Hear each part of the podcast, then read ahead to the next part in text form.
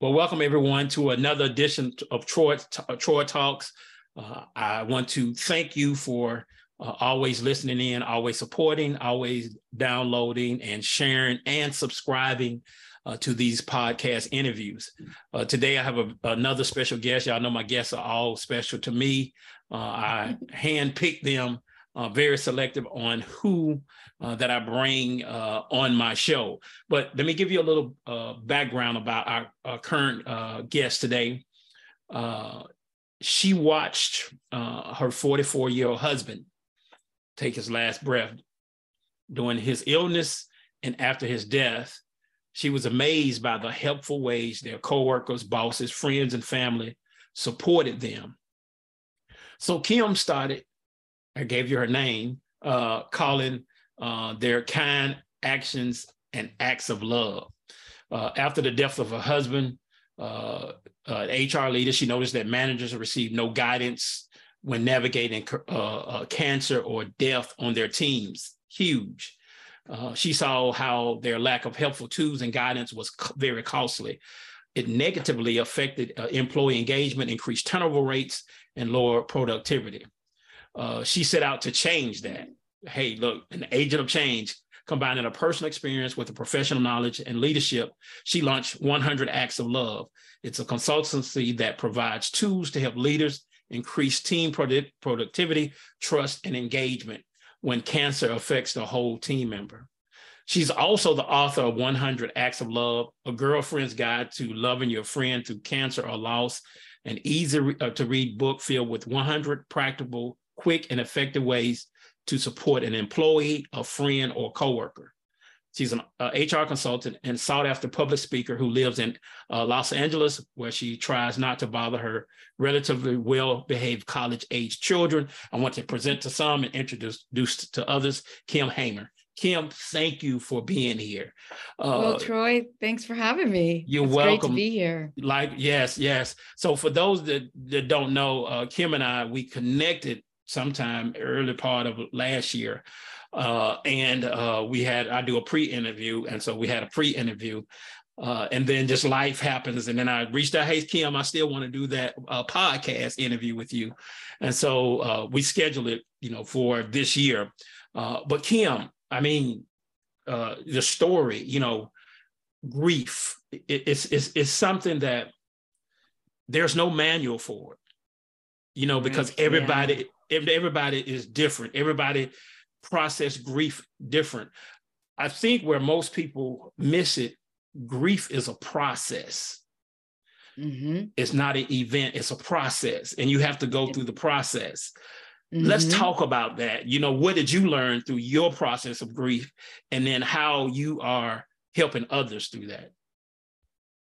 Uh, that's a great question, Troy. I think the main thing that I learned is um, actually how to be resilient. And what I mean by that is how to really struggle and feel like there's just no way out and allowing the bottom to kind of fall out and then to have the faith you know whether it's in god or yourself or whatever that you're going to stand again and climbing back up.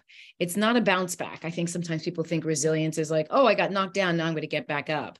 Um, it's it, it's not it's not that. It is just having the faith that you can um, get back up from this difficulty you know losing my husband he was 44 years old and i do feel uh, you know i know i talk about in the in the bio about i got to watch him take his last breath and mm-hmm. as horrific as it sounds to so many people i am so grateful that i was able to do that and i really feel like that was his last greatest gift to me um, to be able to kind of usher him out of this world um, and from there i mean i learned you know i learned that some people just don't know what to say or what to do so they back away. Some people don't know what to say or what to do so they lean in. Some people seem to know exactly what to say or what to do um, grief is not over in three months. A lot of times, when someone in the community dies, people are in there, they're helping, they're all in their face for three months. And then slowly people start to dissipate, I mean, start to leave. And, you know, six months is only a handful of people. At a year, you're lucky if you have a, a person around. Um, I learned that for me, grief in the second year was way challenging. In the first year, I was always focused on getting past the firsts. So it was his birthday, the first Father's Day, the first Mother's Day, all the kids' first birthdays, first first anniversary, first wedding anniversary. So I was so focused on getting past the first, as are so many people, that when the second came, I was blown away because there's a whole different mentality that you come that you um, experience when it's the second year. And I think what I really learned, and I probably will repeat this throughout this podcast, is how much a person matters to another person when they're in grief or in you know in need of support. And i think we undervalue we don't value who we are to our friends to our coworkers to even our bosses to the people we manage. Um, and so we we we often don't have that. We because we don't value that we can't off we don't often find the courage to show up and be who we are and what we can do in these horrific situations now, Kim, I take notes because I want to. It's so much in here. This this thirty five to forty five minutes is not going to be enough. Probably not going to be enough. Exactly. but a couple of things I want you to elaborate on. But first, I want to say this. Uh, I remember someone said uh, they said this. Uh, I can't remember the, the exact wording, but they said after the funeral, after the repast, if a person had a repast, a funeral, funeral, whatever, and then probably 30 days later, a person is really lonely and nobody really remembers, everybody moves on with their lives. Exactly. So one of the things that I've done, so so I'll tell you a little bit what I do. So one of the things that I do uh, it's on on social media, and it could be somebody even non-social media, but but even social media. When people have a, a death, let's take like my Facebook, mm-hmm. I'll reach out to them and say, "Hey, look, my prayer and and condolences," mm-hmm. and then uh, I'll ask, "Hey, can I get a personal? Um, can I get your uh, mailing address?" Mm-hmm. And then what I'll do is I'll create a personalized card and if they posted some pictures of that loved one, I'll put the pictures in the card and I send right. it out. Now, what I've also done, which to what you said, so so I've created a 90 day a card to go out, a six month a card is go oh, out. Troy, I'm loving you right now. Yeah, yeah, and then a, a one year, 365 day card to let them know yep. that somebody's still thinking about them because I know the process is going through. Uh, exactly. And, and, and so to your point, uh, it's that grieving process that that that we don't realize we, we all grieve differently. For, for an example, when my mom passed in 14, uh, I'm in Pensacola. My mom is in, uh, my mom lived in, I'm from Nashville originally, and I would go home a lot. So I remember my mom passed in 14, April 14. I didn't go back to Nashville it was around uh, November of 2015. My dad's mm-hmm. still there. I got a brother there, I got a sister, I got aunts, cousins, friends, family. We had a our church had a, district uh, meeting in Huntsville, Alabama, which is about an hour, hour and 15 minutes away. And I said, I'm going to go home. And uh, I knew that I had went through the grieving process because I was excited to go home. I didn't know yeah. it. I, I realized it, you know, at first I really wasn't thinking about it, but I realized I went through the grieving process because I was so excited to go home, but I hadn't been back, hadn't, had been home since April of 2014. Right. And I may well go right. once or twice a year to see my mom. And then I went through the process. So everybody grieved differently as time. It was a little bit over a year, but on average, mm-hmm. a year. Mm-hmm. So a point I want you to really elaborate on number one, you said uh, resilience is allowing the bottom to fall out. So people think you you, you bounce.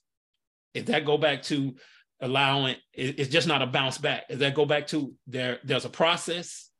That, yeah, that... I mean, I, I remember after my husband died, I did two specific things. One, I started counting days, Mhm. and people were like, "Why are you counting days? Like that seems really morose. Like, Mhm. what? You know, this is day 15 since he's been gone, day 16." Mhm. And I counted days because I knew that at some point I would get to a day where I wouldn't miss him so much, or maybe I wouldn't cry, Mhm. where it wouldn't hurt as bad. I didn't know what day that was going to be, right? I didn't know it was going to be 365, 366, 1,224, 10,062. I had no idea, but I had the notion that at some point I would count the day and I wouldn't burst out in tears that he was gone. The other thing that I did was, you know, the saying, put one foot in front of the other. Mhm. I often tell, you know, young widows, and by young widows, I mean people who are newly widowed, it's a pinky toe in front of the other. Like, Mhm. we're not talking about giant steps forward. We are talking about taking a small pinky toe, one pinky toe, a millimeter, uh, you know, a tiny, tiny little millimeter, smaller than an inch, in front of the other pinky toe. And, you know, and there were days where I backslid. There were days where I was like, oh, there goes minus five millimeters, right? There's five minus, minus five pinky toes. Um, but to really kind of always focus, I remember, you know, getting up and there's always that sweet spot in the morning, west, right uh, early on when someone dies, Mhm. where you're waking up and you forget, right? There's, there's not, you're not quite, you're sort of awake, but you're not quite in the world Mhm. awake. Mhm. And there's always that sweet spot. And then it hits you, right? So you go, oh God, like I just, I have to face this day Yeah. without this person. And I remember thinking, okay, what you're up. What's the next thing you do? Well, you probably put your feet on the floor. Okay, Mhm. good. Now what do you need to do? Well, bathroom is calling. Okay, great. Mhm. And then now what do you need to do? "Ah, I feel like I should probably brush my teeth. Okay, great. Brush your teeth, right? And now what do you think you should do? Well, oh gosh, it's it's already seven o'clock. I got to get the kids up for school. So it's literally taking it one step at a time. And that's and that's really what I mean by the the the resilience, I guess another way to define it is having the faith, Mhm. the idea, the notion that at some point you're going to be at a better place. You just don't know when and you don't know how you're going to get there. You know, he, here's what what really is amazing me about your story. You are dealing with uh, and experiencing gratitude and grief at the same time. Yes. Yes. Yes. Yeah. That was a surprise for me too. Yeah, and, and I'm sure that's a that's a emotional roller coaster. Yeah, I mean, you know, when we think about death, we have some very clear stereotypes of what death is. And Mhm. unless we've experienced ourselves, we Mhm. get our ideas from TV, right? Mhm. So death is, you know, when you think about a widow, it's the woman who's crying at the gravesite. Mhm. She's she's, you know, she's just sitting in a room not doing anything. Mhm. She's just she's not functioning. People are now buzzing around her being concerned, you know, or she's the one who loses her temper. So those are sort of the very narrow ideas we have of Mhm. death. Mhm. And what we don't have of death is the, you're right, especially when you have a community. There is, you know, I was grateful. Like I said, I was grateful my husband just allowed me to be there. He could Mhm. have, I could have walked out the room for my one of my five minute walks and he could have chosen to go right Mhm. then. Right. Yeah. But he, you know, and so it's, it, it, you know, the people who showed up, the people Yeah. who kept trying to show up, I, I, I was so blown away. So here I was having this horrific experience of loss and grief, and you know, how am I going to parent these children on my own? This was not part of the plan. Um, to dinners kept coming, and you know, my kids got to go to Disneyland five times, each of them five times in one year because people kept taking them, and people would call from across the country and leave me a joke on my answering machine, and you know, all of a sudden my lawn was being mowed and I didn't even know that he was coming that day and I hadn't paid a bill in a month. And so all those things, there is a great amount of gratitude that occurs um, if you're open to it. I mean, it's, you know, I, I- I also don't want people thinking that if they're grieving and they're not feeling gratitude, they're doing it wrong because there were plenty of days I was pissed. Yeah. There were plenty of days I was resentful. There were plenty of days I was like, I don't care that it is another great lasagna. I don't want your freaking lasagna because it means that my husband's dead. yeah. Right. So, Yeah. so there were days that were very challenging, but in the end, especially in, you know, in hindsight, it was an incredible, it was an incredible time. how do you how do you get yourself up and and it's different like you know my mom passed it, it is different with with the with the spouse. So how do you get up and motivate yourself and be strong when you have children? Because they still and your children were, were they were they weren't adults, right? No, they were 12, 9, and 7. So so how do you young. how do you motivate yourself doing this to help get enough strength just for yourself right. to make sure your children are, are, are going how, how, how, do you Troy, I, I'm I'm I'm laughing because I wish I knew. I honestly don't know how I did it. I really, yeah. really don't. It was just kind of like they had to get to school right and yeah. and people were i think i think it was more sometimes it's about the community because i knew someone was going to come pick them up yeah. and so i knew i had to have them ready for that person to pick them up so mm-hmm. that was sort of the anchor of the day right but there were days that um you know they came home and i was like i would call a neighbor and say you just need to take them can you come yeah. come get them and the extra food and just i need a few more hours you know mm-hmm. there were days where i cried through dinner you know yeah. there one of the things that my husband and i art and i very much believed in is calling a spade a spade mm-hmm. and so you know when um, when he was dying, I brought the kids into the hospital. He was unconscious at this time. And I said, You know, your father is dying mm-hmm. and he's not going to come home. Mm-hmm. Would you like to go in and say goodbye? Mm-hmm. Right. So I gave them the the truth. Mm-hmm. Um, we also didn't give them too much truth because when the mm. cancer, you know, we didn't realize even that that the kids, when you think about children and cancer, some kids have experience with cancer like mine, mm-hmm. but other kids, my kids didn't have experience with cancer, so they had no idea that their father could die. It didn't yeah. dawn on them that that could happen. Yeah. Um, so I don't, I honestly really don't know how I did it. I think it really was back down to the pinky toe in front of the pinky toe. And I also think there was a level of, of some freedom of judgment. Mm-hmm. So I had to let myself off the hook. And a lot of the time it came retrospectively. So I wasn't mm-hmm. letting myself off the hook in the moment, but there mm-hmm. was there was a time, you know, afterwards I was like, you know what? You are grieving. Your husband's not here. Your mm-hmm. brain's not functioning the way it normally functions. Your reaction is normal. It's not great. It's not pleasing right. to look at. It's not pretty, but it is normal. normal. And so allow giving myself that um, was really important. I also thought it was important that my kids see me grieve mm-hmm. um, because I don't, because how else are they going to learn what resilient looks like? Mm-hmm right yep. because in the moment it's very scary for them for sure and that's really hard because they don't know that it's going to end they don't know that it's not going to last forever but you know now my kids my, my kids you know call me strong and resilient and mm-hmm. you know an inspiration and i i firmly believe it's because they watch me go really really low and then they watch me crawl back up with the support of our communities and you know you know my thinking you know when you're experiencing this um, who minister to the kids. They're grieving also. You don't yes. have the strength to minister to the kids because you're Correct. grieving. So Correct. grieving and grieving, you know, it, it's somebody got to be that strength, you know, in, in, exactly. that, in, that, situation. And so, so sometimes we forget about the children that they also, yes, you know, are dealing yes. with emotions and stuff, and they're not uh, adult enough to really understand what's happening, you know, sometimes. So right, right. Well, so here's an interesting thing. So a couple things. Um, when my husband first died, I sought out a grief counselor, and she mm-hmm. was like, "One, you're too early. Like you're still in crisis mode. You're really not going to mm-hmm. do any good." But one of the things she said to me was that as the kids get older, their grief is going to be very intense and just like back to normal around certain events. Mm-hmm. Because when you when you heard or when the audience heard that my husband died and the kids were 12, 9, and 7, we automatically shuffle through things that they, that they're going to miss, right? We knew mm-hmm. that my husband was going to miss graduations. We know mm-hmm. that my husband's going to miss marriages and birth of his grandkid and uh, his grandchildren. So we all know that. Mm-hmm. But kids don't know that's coming. Yeah.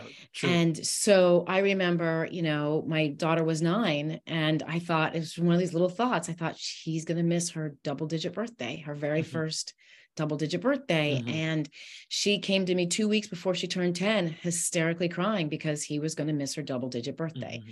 So kids experience the, the trauma again until they're old enough to really understand, oh, he's going to miss my graduation from college he's going mm-hmm. to miss my graduation from from you know uh, master school whatever it is um mm-hmm. from you know from grad school um, there's that piece. And the other thing I learned is that up until the age of seven, kids don't understand that death is permanent. So I've I've seen this a lot where parents get very upset with their four and five year old asking when the person is going to come back, mm-hmm. and they get really mad. Then like he's dead, he's not coming back. But kids don't understand that that line of yeah. permanency. Yep. Yeah.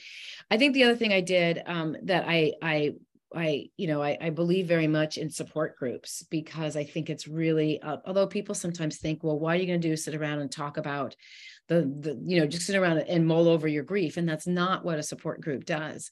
Um, and so Mike, you know, we live in Los Angeles and we are lucky and I'm lucky and I'm also horrified enough that we have each of my kids had their own grief support group mm-hmm. by a company, by an organization called Our House Grief Support here in Los Angeles. Mm-hmm. So they all were in groups with kids their own ages who had lost somebody significant to them.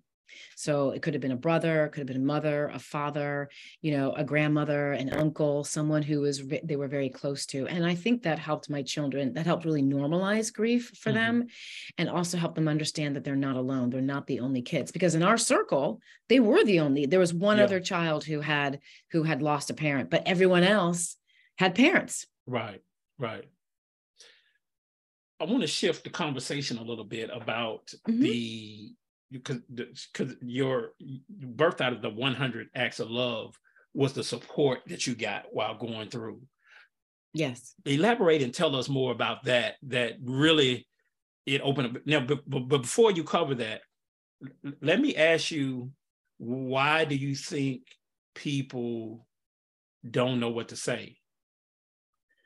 That's a great question. I still haven't figured that one out. I think part of it comes from the fact that we as western developed societies and those the only i only know this because i've spoken to people in europe and mm-hmm. some people in um, you know sub-saharan africa um, have this desire to fix that's true we want to make it better that's true and it's you know it's very prominent and in it, the us and especially men Yes, yes, yeah, exactly. Yep. My, yep, my wife yep, called exactly. me today.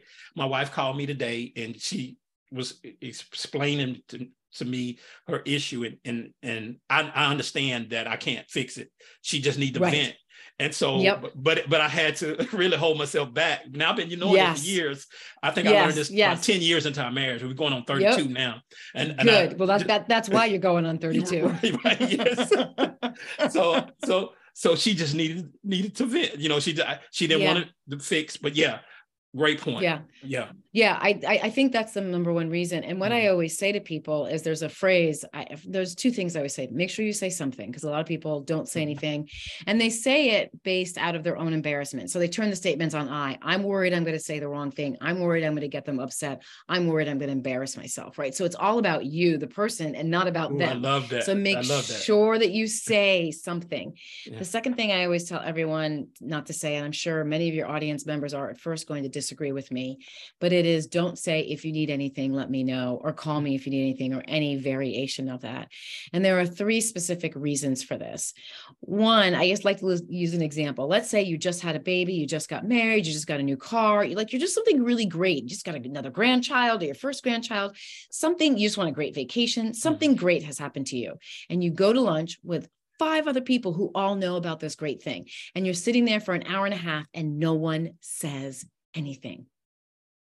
Right? You hmm. feel unseen, you're angry, you're kind of like, you know, like no one wants to talk about this. I mean, mm. everyone knows it's great. No one cares. You feel like no one cares. Mm-hmm. The same thing is true when you when you are going through a tragedy we all need to be witnessed it's mm-hmm. part of our dna it's part mm-hmm. of our sanity we need someone to say holy hell that stinks Mm-hmm. Like, I cannot believe this is happening, or I'm so sorry, mm-hmm. right? We need that acknowledgment. Mm-hmm. So that phrase doesn't acknowledge it. What mm-hmm. that phrase does is it immediately goes into action, but not in the really specific way.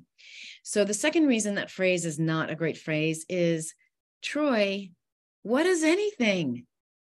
Like, you'll do anything? Well, does that mean mm. you're going to take your brand new, just cleaned BMW up to the preschool to pick up my vomiting four year old?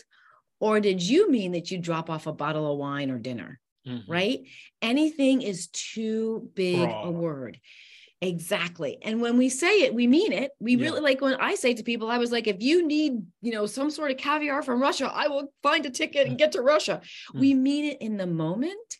But then we go back to our regular lives when we realize, well, I can't go to Russia to get that Mhm. caviar. That's not Yeah. going to work. Like, I can't Right. afford that. I can't, you know, Right. I don't know what I'm doing. So we say anything and it's just too big. It's too big for the for you to for and and then you put the so the third reason is you now you put the pressure on the person who's already in the difficulty to figure out what you mean by anything. So you're asking them to take apart their day, you're asking them to figure out what's a what's a reasonable ask Mhm. right? What's a reasonable ask? And when you're in crisis, that's really hard to do. And then the fourth reason it's not helpful is because now you're asking someone who's vulnerable to do something that most of us are not good at, and that is ask for help. Mhm. So I don't know you that, let's say, Troy, you know, you and I are really, really good friends. You know, maybe our husbands and what we, we just, you know, great couple friends. And my husband dies and you call, and, and I know that you like, you know, you you've come over a few times and Mhm. and and rake the leaves of our lawn. And so you say, is there anything I can do? I said, yeah, can you continue taking care of the lawn? You like, you got it. So that's something because you and I are friends and you've Mhm. done this before. And so that's something that's an easy ask for me to ask you to do most of us don't have those kind of relationships those close relationships in our lives and for those who are saying this we don't always have that you know you know you say it at work you could say it to the mailman you know Mhm. whatever so it's you have to be specific about what it is you can do Mhm. and what i like to say is we all have special helping superpowers and um, so get specific um, so honor honor the loss right i'm Mhm. sorry this really you know holy hell is one of my favorite sayings um you know and then and then get specific about what you will are willing to do and then offer more than once because that grieving person is grieving and they're not going to remember that you offered. So don't assume just because you offered it once that they didn't want it because they didn't call you. You're going to have to offer more than once. And when you do this you're setting up the receiver the person who needs the support for two great things. One you are reminding them that you are there for this thing right? So you're saying i'm here i'm here i'm here i'm here. They have plenty of other people in their lives who are always saying if you need anything let me know then sort of disappear. So Mhm. you are continually showing up for them. The second thing is you're letting them know obviously what you what you're willing to do for them and oftentimes what you're doing is you're bringing them a level of comfort. And i think we underestimate what a level you know the power of a level of comfort when you are dealing with a tragedy in your life this is huge. This is uh, uh Kim. These are actionable insights, uh, tips, uh, wisdom uh, here. Now, 100 acts of love. Talk about that because I think this came from people that know what to do. So you came up with uh, practical things that people could do to help Yes. a person grieving. So let's talk about that. Yes. So a couple of years after my husband died, I I you know, I'm going to be really honest here. I was really resentful of the people who didn't show up and I was really resentful of the people who did the wrong things for us. Just mad. Mhm. And it took me a couple years to work through it and what I realized, which is often the case when you're really mad at someone, they're doing something that you do or that you don't know how to do either. So I realized I I I was saying the wrong thing to everybody before my husband got sick. I didn't know what to say. I didn't know what to do. And then I just got this soft spot. I thought, you know, I am doing okay, not because I'm really strong, but because I have a, I was, you know, poured a new foundation, and that foundation was made of support for people who just showed up for my husband, myself, and our children. And so um, I, I, I think you know I, I wanted i wanted people to know how important they were that's Mhm. really what it all came down to so that's how i that's how i got to write the book was i wanted it to be a hundred really quick and easy things for people to do when i thought about helping before my husband died i thought like i can't help because i can't cook meals every monday for six weeks Mhm. but that's not what you know the smallest acts that people did for us um, i got i was keeping a blog at a time and i left my address in the blog and and this woman was so moved by what i was doing that she sent it was no return address all i know is that her name is leah um, she sent me this really moving note and she sent $10 i mean $10 it's nothing but i'm talking about it literally 13 years later. Like that's how that's how moving it was for me. So I I I wanted people to know, look, you don't have to take a deep dive into the person's life. You can offer to get them a gas card or to take their car and fill it with gas, you know. The next time you're at the grocery store, you can call them up and say, "I am at the grocery store. Please give me a list of 5 things that you are almost out of right now." And then here's the caveat. What you say on top of that is, "I will drop them off at your door and leave." So you're not going to have conversation with them, you're not going to ask them how they're doing. You're just going to be like, "Here's your groceries. I love you. God bless you. Goodbye." Mm-hmm. Um so doing those small things. So that's what I wanted people to know. And then, you know, know, as a, as my bio said, I went back into work and I went back into HR. And my very first job was working for a man uh, who was the president of the company, and his wife died. Oh, and wow. I thought that the I thought the company would like do I thought the company would do things and mm-hmm. they didn't do anything. And it's not because they didn't want to, it's because they didn't know what to do. Mm-hmm. And it, you know, you had a president of an organization who came back to work about 3 weeks after his wife died and he was not all there. Yeah. And his team was having a really hard time working with him. His CEO, there's a CEO of the the the international company was having a hard time working with him. I mean, there was so much going on. And it's simply because nobody took the time to talk to the team. No one took the time to talk to the CEO because no one knew what to do. Mm. And so that's when I set out. I, I put together this, uh, what I call the North Star strategy. And it's five really, not simple steps, but five things you work through when you are, when you have an employee who is, you know, who has died, is dealing with cancer or loss, that so that you and the team and the employee can, can really show compassion and empathy. And at the same time, get work done because just because that employee died or just because that employee's partner died doesn't mean that you can say to your boss okay hey yep we're hey we're going to hold on for a month. We're going to let them mourn and grieve and then and then we'll get back to work. You know work doesn't stop for that. So how do you manage that? And i think that's something that um yeah that just doesn't a lot of people don't put any thought into and it has a great impact on on teams and on businesses and on humans. And you mentioned those five things Yes, yes. So the five things are first thing is, which I just told you all, to say something. So say something to mm-hmm. the employee.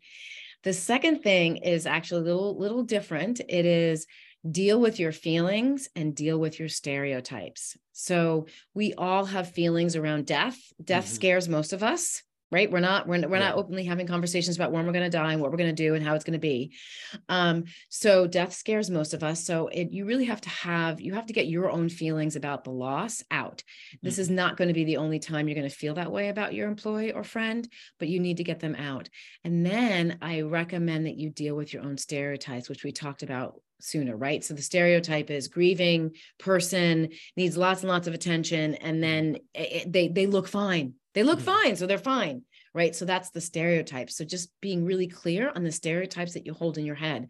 And so that leads us to step number three, which assessing, uh, which is assessing the situation. So if you're an organ, if you're a manager, you want to look at what, what was this employee who died doing?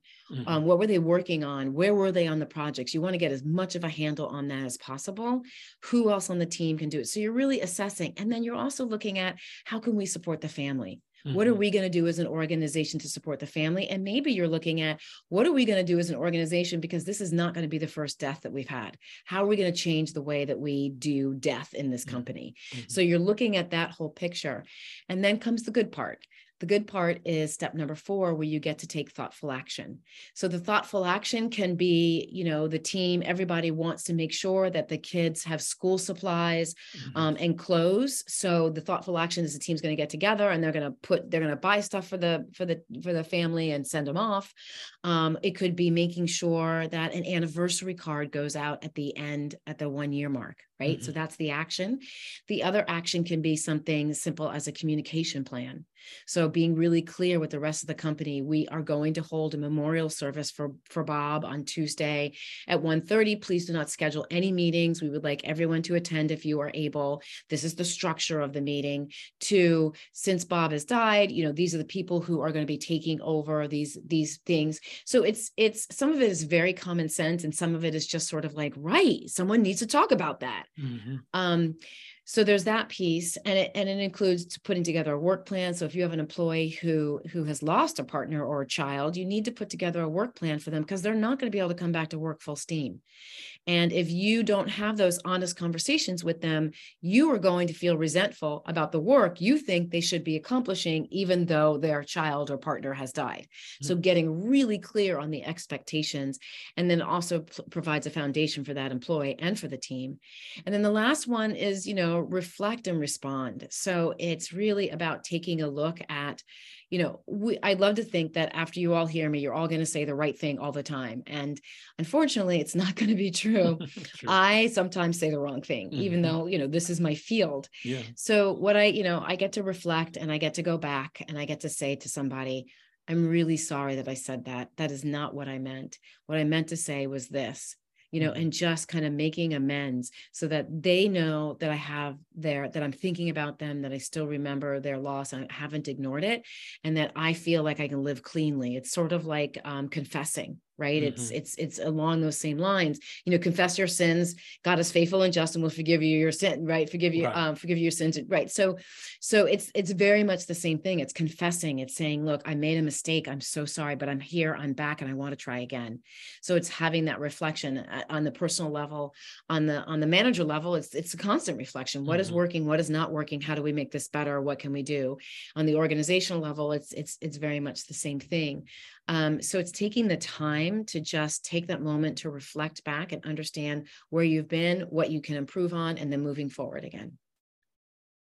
Wow. You, you know, uh, th- this is just great. I mean, this great practical uh, tips and strategies. And one one of the things you make you made me think about something you said earlier.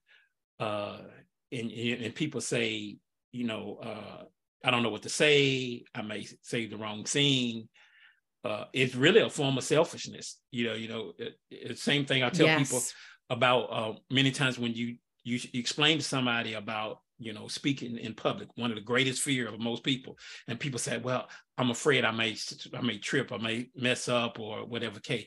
And I remember, uh, so I remember reading a story, and it was a uh, it was a guy. He was a minister, and they, and they were uh, two ministers at this conference.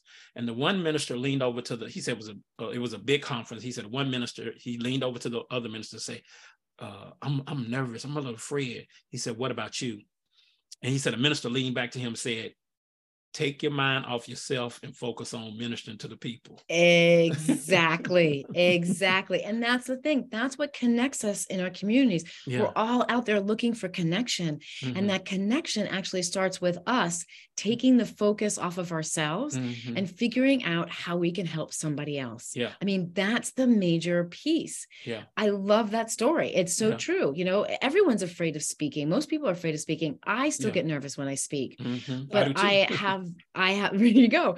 And we both have the faith that what we're going to share, some little inkling is going to help somebody. somebody. Yeah. One person is going to walk away with, I'm going to remember that. And they're going to mm-hmm. remember it for the rest of their lives.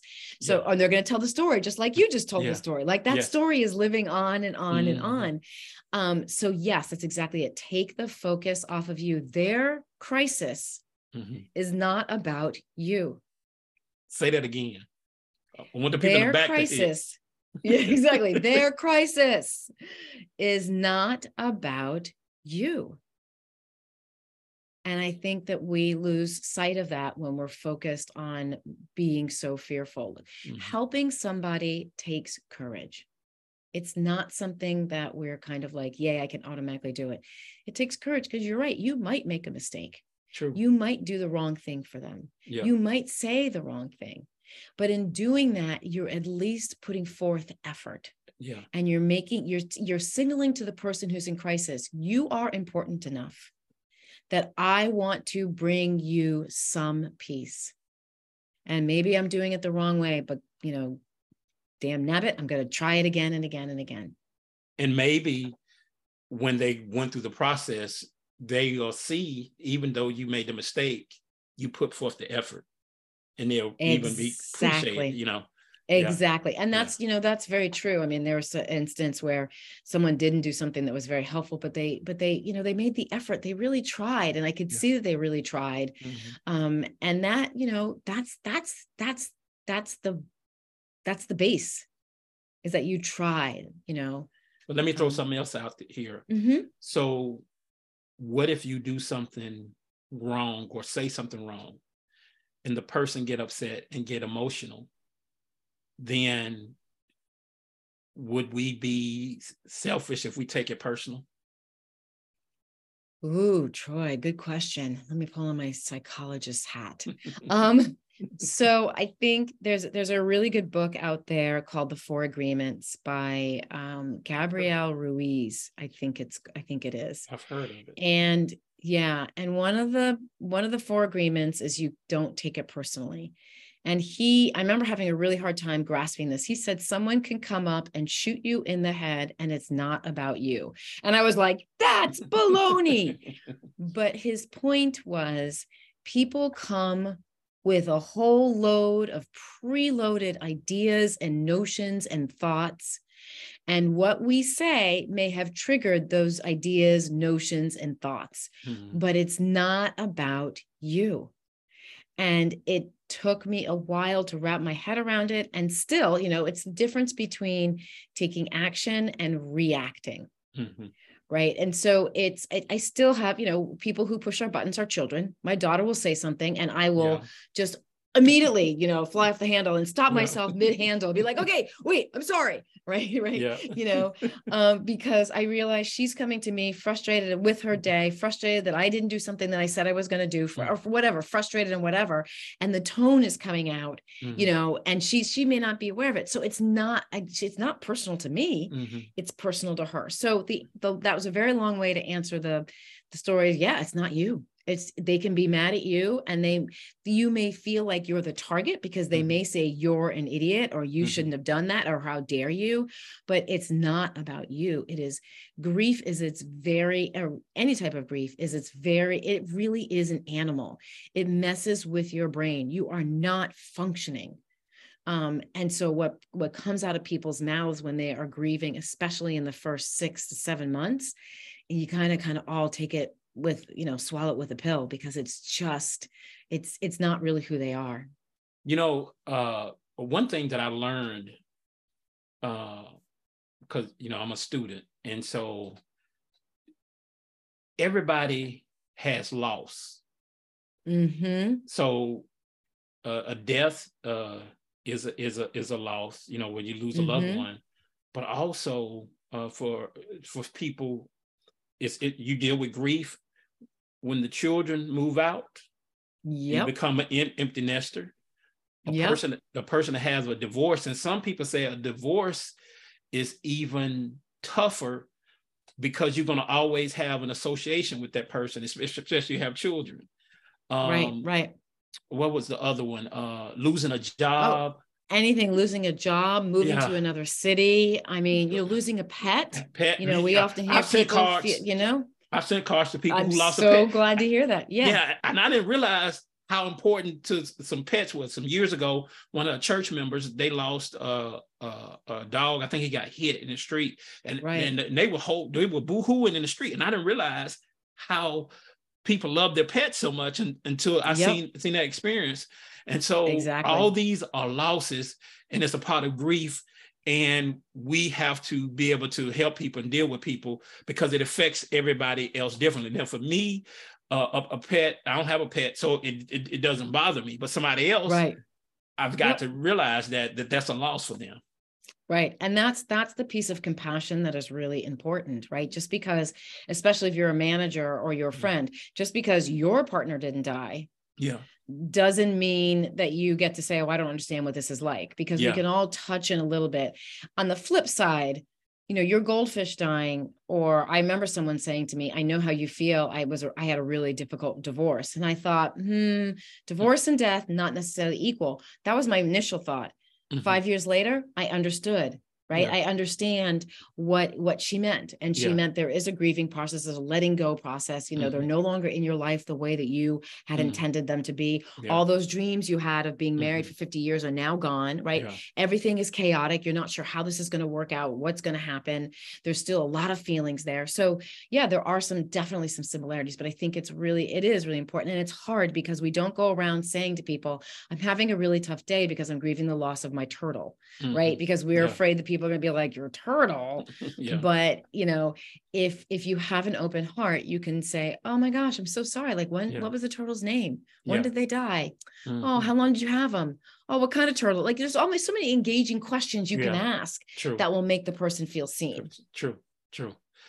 Um, Kim, I've enjoyed this. This has been great. I, I can't. Oh I'm, so excited when this come out i'm because, so glad troy because this is this is one of those things that uh, we all deal with in some period in life, and most of us don't know how to navigate through it. And you've given us Yeah. some great tools and tips to navigate through it. Uh, I want to wrap up with uh, final thoughts first thing, and then uh, share with the people how they can connect with you, how can they find your book, uh, and and those things.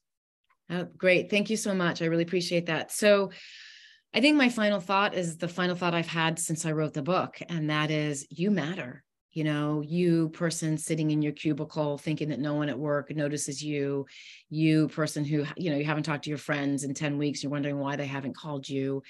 I think we forget how much we matter to people. Mhm. And I'm a testament to people understanding that their job was not to take away the the cancer or the grief Mhm, but their job was just just to make it just a tiny bit easier. Mhm, and so i you know i stand on the back the foundation the new foundation for my life was built on the actions that those people took. Mhm, um so i think that's really one of people to remember you know? I know that some of us feel like there's no way out. The sadness the the horror you know the world would be better off without without you. And i assure you 100% that the world would not be better off without you.